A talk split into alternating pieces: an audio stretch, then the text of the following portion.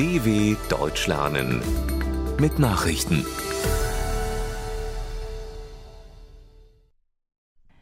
Samstag, 10. Juni 2023, 9 Uhr in Deutschland.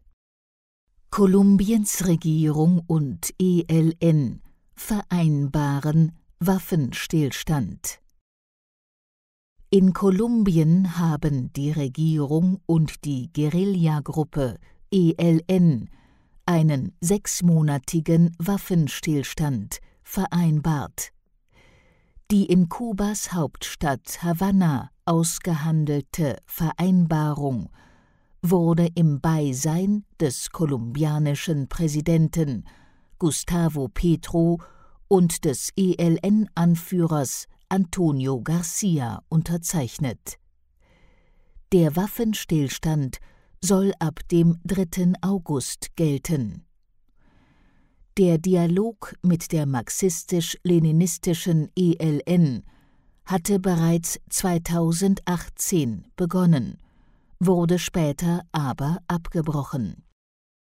Kolumbiens linksgerichteter Staatschef Petro, selbst ein ehemaliger Guerillero, nahm dann zu Beginn seiner Amtszeit im August 2022 wieder Kontakt zu der Gruppe auf. Viele Kinder bei Detonation von Sprengsatz in Somalia getötet. Bei der Explosion eines zurückgelassenen Sprengkörpers im Süden Somalias sind laut Staatsmedien mindestens 22 Menschen ums Leben gekommen, die meisten von ihnen Kinder. Weitere Personen seien verletzt worden. Die Kinder hätten die Granate auf einem Fußballplatz gefunden und damit gespielt.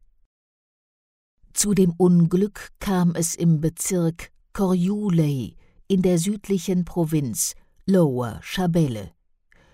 Örtliche Behördenvertreter riefen die somalische Regierung wie auch Hilfsorganisationen dazu auf, Minen und Granaten in der Region zu räumen.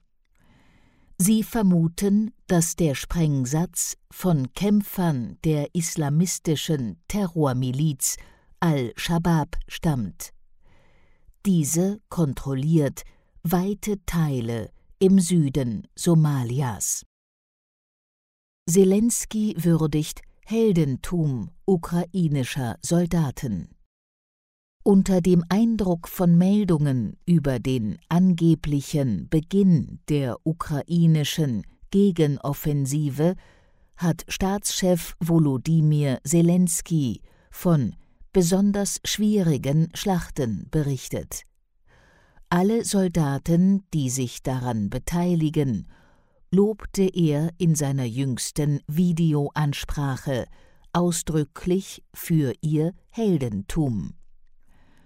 Zuvor hatte der russische Präsident Wladimir Putin verkündet, die lang erwartete Gegenoffensive der Ukraine sei schon im Gange. Es gebe bereits seit Tagen intensive Kämpfe. Außerdem behauptete er, die Ukrainer hätten an keinem Frontabschnitt ihre Ziele erreicht. Das ließ sich nicht unabhängig überprüfen. Neue Anklageschrift gegen Trump veröffentlicht. Nach der Anklage gegen Ex-US-Präsident Donald Trump in der Dokumentenaffäre strebt der zuständige Sonderermittler einen zügigen Prozess an. Die Anklageschrift zeige den Umfang und die Schwere der Vorwürfe gegen Trump, erklärte Jack Smith in Washington.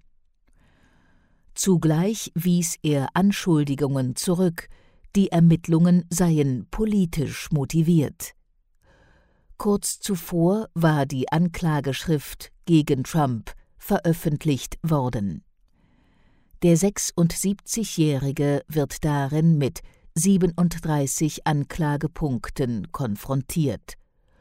So soll er nach dem Ende seiner Amtszeit im Januar 2021 unter anderem streng geheime Dokumente zum US-Atomwaffenprogramm einbehalten haben.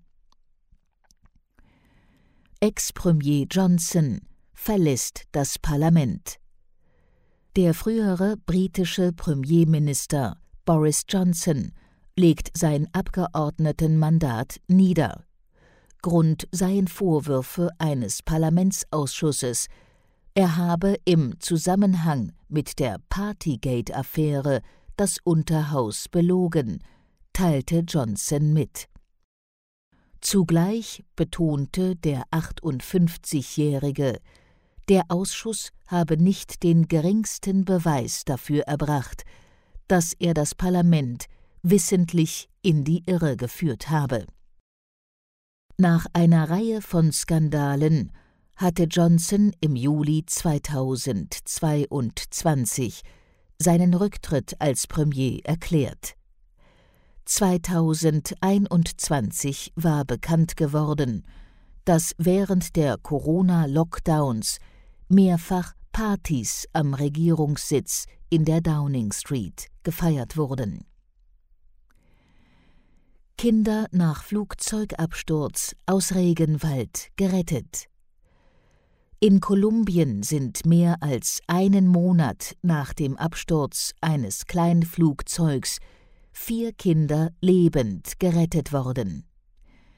Die Geschwister im Alter von einem, vier, neun und dreizehn Jahren wurden seit dem Unglück im kolumbianischen Regenwald gesucht.